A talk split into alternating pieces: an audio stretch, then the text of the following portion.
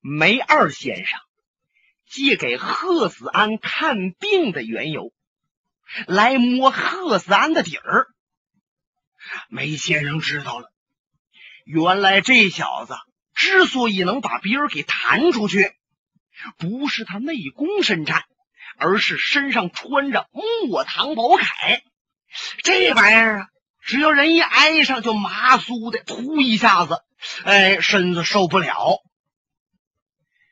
这梅二先生啊，他还假装啊哆里哆嗦的问这贺三：“那请问公子，我们不敢挨，那你穿身上怎么没事呢？” 先生，来来来来，哎，你把手啊使劲按住我这身上，按实了，你呀就不会感觉到发麻了。就是冷个钉一按，他才能啊把你给弹出去。哦，是这样。这梅先生啊，用手轻轻那么一摸，突，哎，他使劲往前一挺，把这宝铠就按实了。这宝铠上面都有小刺儿像小针儿似的。啊，原来如此啊，公子啊。那你好好歇着吧，我出去了。多谢先生给我治伤，不客气。那说这梅二先生，他暗中探查贺子安的宝铠干什么？哎呦，这梅二先生可是一位神龙见首不见尾的人物。那说他不就是一位医道高超的大夫吗？他的医道确实是高超，而且他能在江湖上成名，现在看来也确实是凭着医道。可是书中暗表，就这梅二先生是一位身怀绝技的武林高手。那说白晓生排兵刃谱，把他排在第几？第几都没他。你就是白晓生想把他往里边排。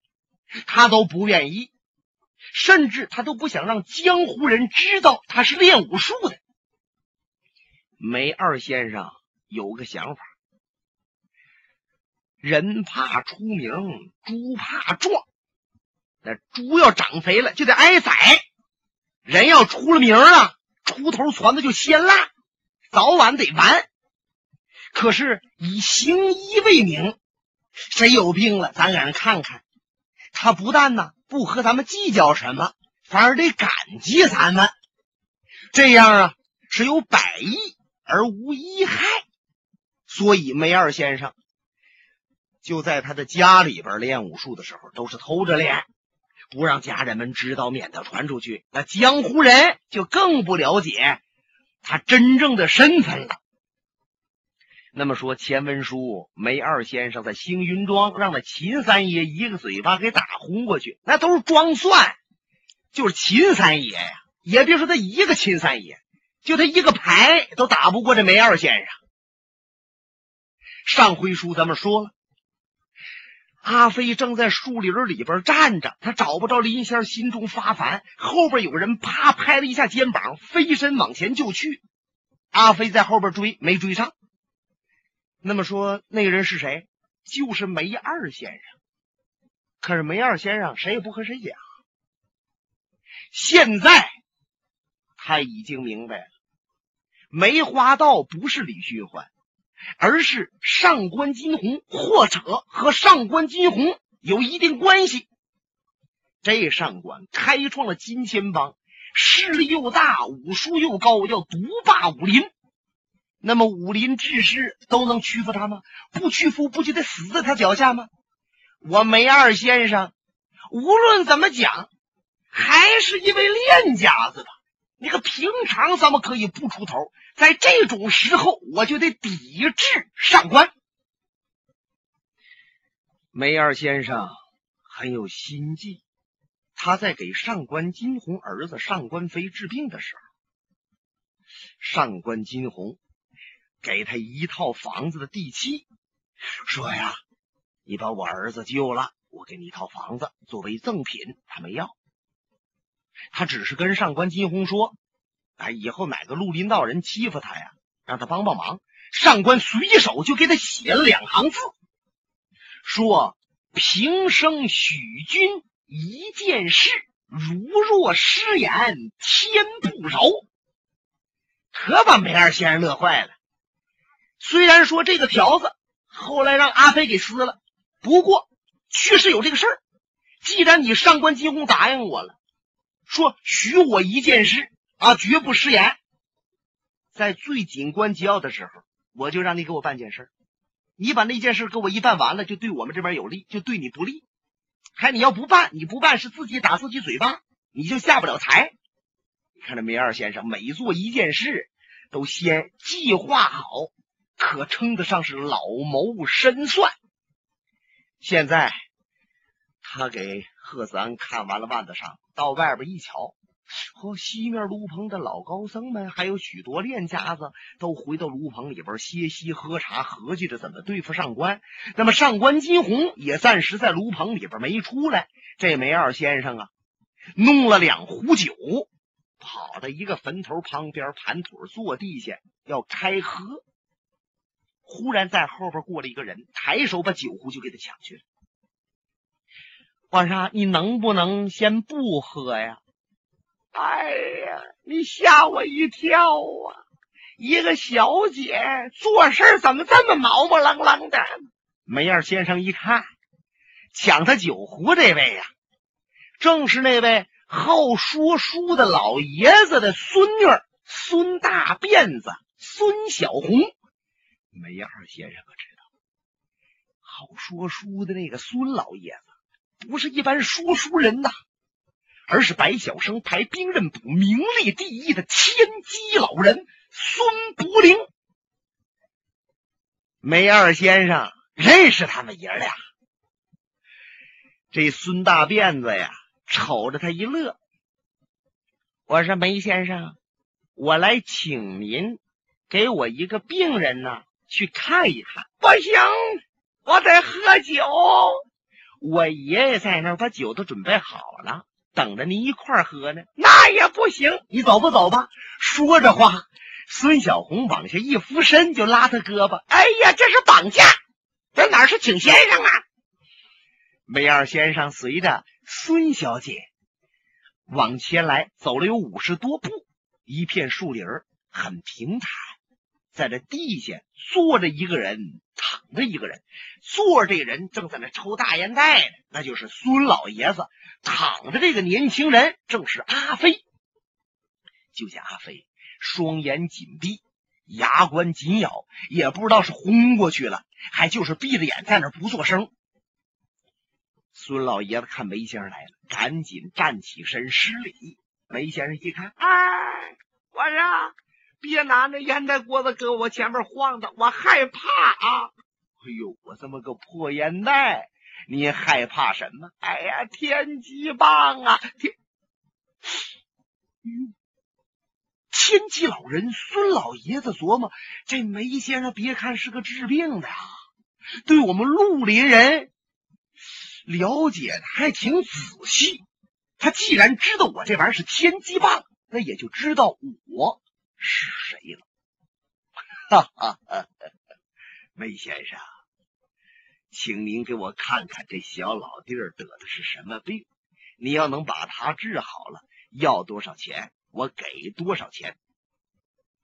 梅二先生坐那儿了，把旁边一个酒壶拿过来了，一扬脖，吨吨吨吨吨吨吨吨，嗯，一壶酒喝完了，抻着个脖子，直着个眼睛，在那愣着。孙小红过来了，哎呀，呛着了吧，噎着了吧？我给你拍拍。他爷爷一摆手，哎，别动，别动。别动咱们这酒太好，他噎不着。他喝完了这酒啊，在那琢磨味儿呢。哎，这就对了。看来你这丫头不会喝酒啊！你看你爷爷是个酒鬼，人家明白我怎么回事。老头爷儿俩全乐了。哎，我说你还是赶快给我看看这小老弟的病。未看病之前，我要给你讲个故事。嘿，孙老爷子琢磨。我就好给别人讲故事，现在碰到有个人呢，给我讲故事了。嗯，好，我洗耳恭听。哎，就在那人头会上，有一个年轻人挺狂啊，说谁要敢给我几拳，我都不躲，就让他打。你看，还真有不吃生米的。什么铁船甲，还有胡疯子，乒乓就给人几拳，让人家给撞飞了，撞飞了。你知道因为什么撞飞的呢？那就是因为贺子安身上穿着个宝铠，这宝铠你用手要是一挨，突一下子就把你震出去。如果你要是实实乎乎的挨上他，或者抓住他。哎，你还就什么事都没有了。这个凯子叫莫唐凯呀。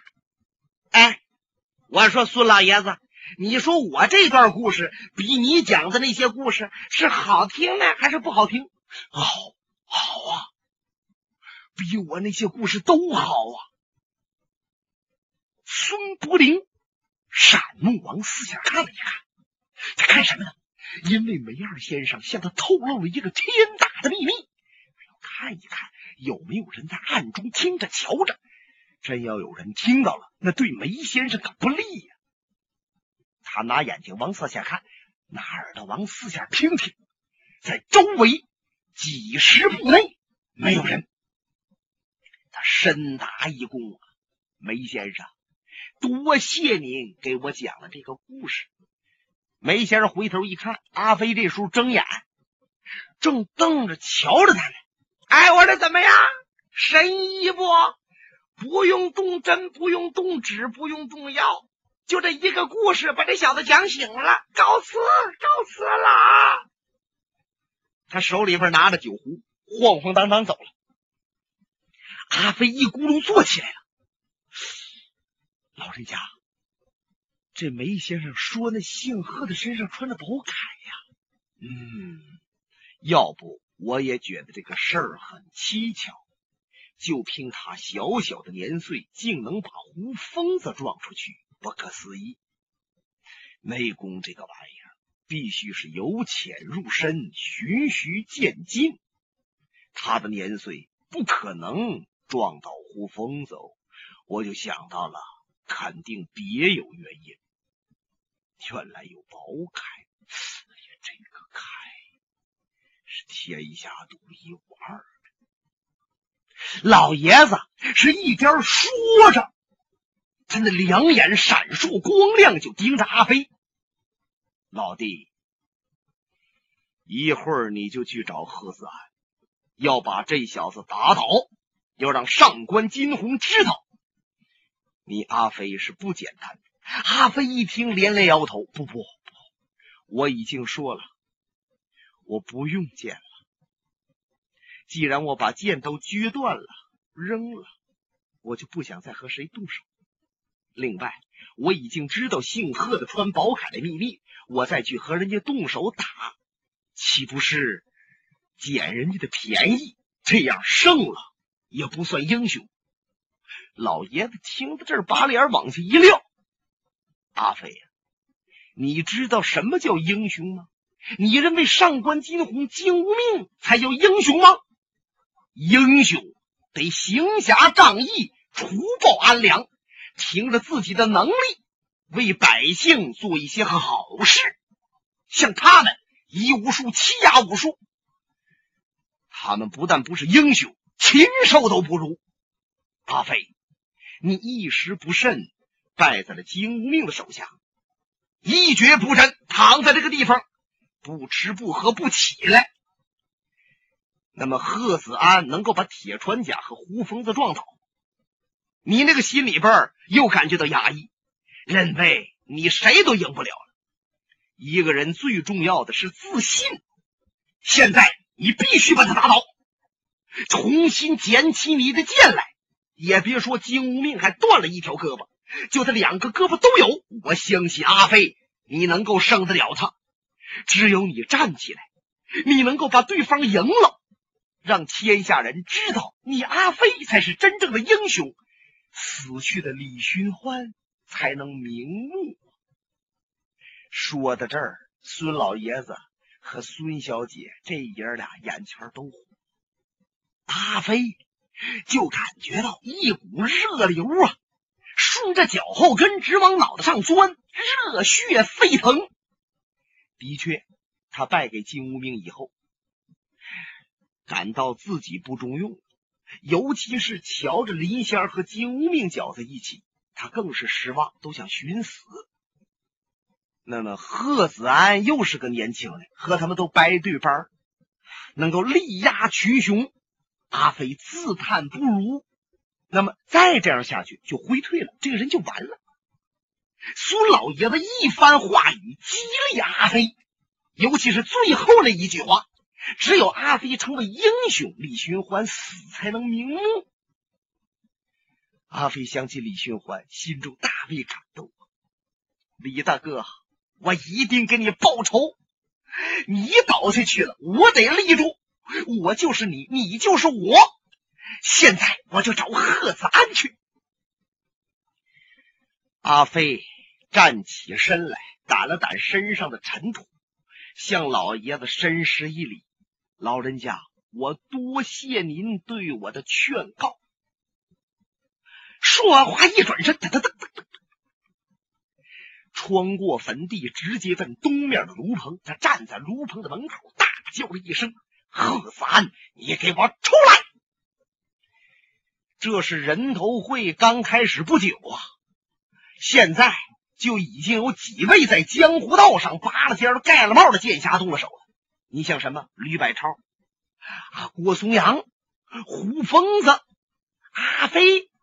等等，现在阿飞又大张旗鼓的向贺子安挑战。阿飞的出现，使得两边的剑侠都很意外，因为当时瞧着阿飞那个气馁的样他自己不上吊啊，他也不能再出事了。没成想又来了。东西两侧炉棚还有很多百姓，全都围拢前来。贺子安吃了梅先生的药以后，感觉到病体已经恢复了，按着宝剑，拿着扇子，还像过去似的，可旁若无人，撇着拉嘴的就出来了。哪位叫我？是我。你是谁？我是阿飞。哦。贺子安上下一打量阿飞，你不就是败在金无命手下的那个人吗？败军之将焉能言战？我要你的命！你凭什么呢？凭你已经决断的宝剑吗？决断的剑还能够再拿起来吗？那么就凭你的双拳双掌，我看不出来你的功夫还比胡疯子强啊！阿飞这时候脸儿已经都气死了。我不想和你废话，我要让你亮兵刃新法招，然后我再要你的命。贺三听这话，脚底板往前那么一跺。手中的扇子砸过来了，你看这小子剑法不错，身穿宝铠，扇子活也挺好啊。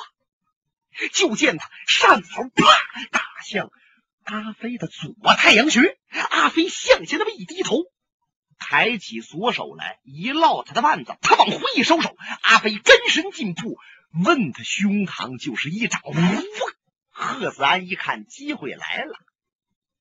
你给我一掌，我一下把你弹出去。你没等起来，我根深进步就结果你了。他挺胸膛往前一接，阿飞的脑子唰就一转。梅先生说了，只要挨实了，给他抓住了，我就不至于被弹出去。哎呦，如果梅先生这个消息要不确切，我再给人抓实了，我这命也就没了。还无论怎么着啊！破釜沉舟，在此一击！啊！阿飞的右手死死的把贺子安的胸脯子就抓住了，连带衣再宝铠，那宝铠上面那小刺儿啊，扎在阿飞的手机一痛。开始他觉着突那么一麻，紧跟着呀就没感觉了。贺子安大惊，哎呀！还没等他还招呢，阿飞左手拳就起来了，是从上至下直击他的顶梁。就听着，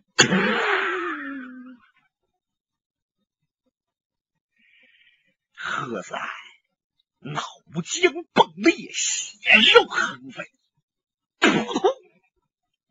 此时跌在尘埃。上官金鸿飞身过来要救。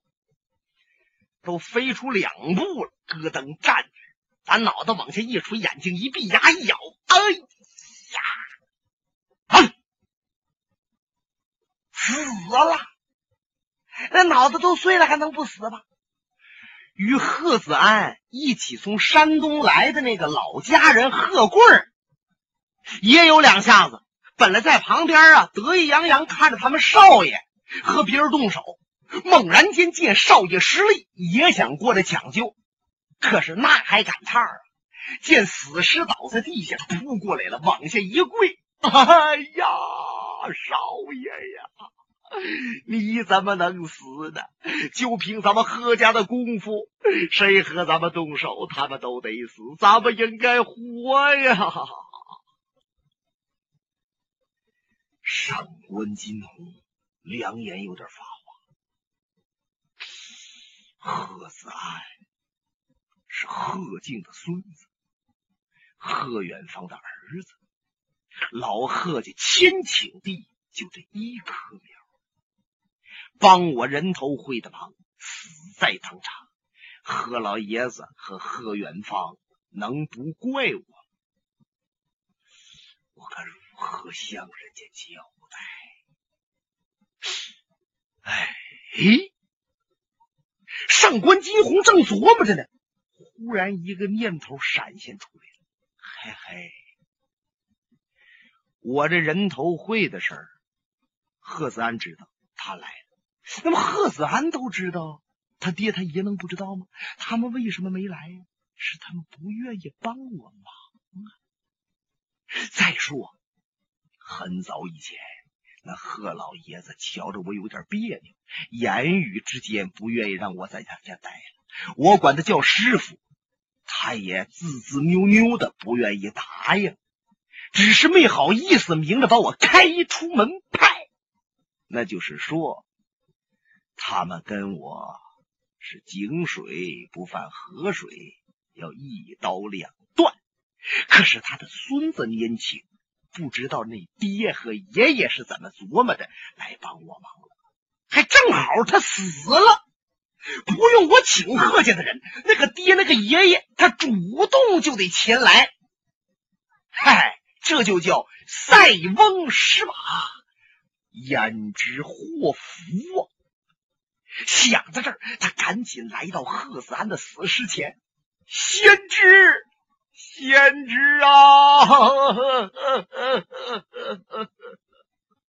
失声痛哭。金钱帮的剑侠们一看，我们帮里边死过多少人呢？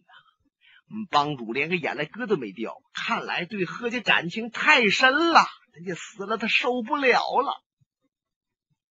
这时候，孙小姐孙大辫子在暗中冲阿飞摆手：“回来。”回来，阿飞站在那儿。现在士气大振，你看输了和赢了，那感觉他不一样啊。尤其是对于年轻人，如果上官金鸿他们这些人要和他过招，给贺子安报仇，他就立刻接招。可是这些人呢，都在那儿抱面哭。哎，孙大便在暗中一叫，阿飞一闪身进了树林由此，阿飞的精神。才振作了一些。那上官金鸿马上安排自己金钱帮的弟子护送贺子安的灵回山东泰安府。简短接说，由那家奴贺贵引路，这些人非一日遮一天来到了山东泰安府贺家，把这灵车往院子里边这一拉呀，贺家如五雷击顶。这才要血战人头会。本节目由哈尔滨大地评书艺术研究所研究录制。刚才播送的是长篇评书《多情剑客无情剑》，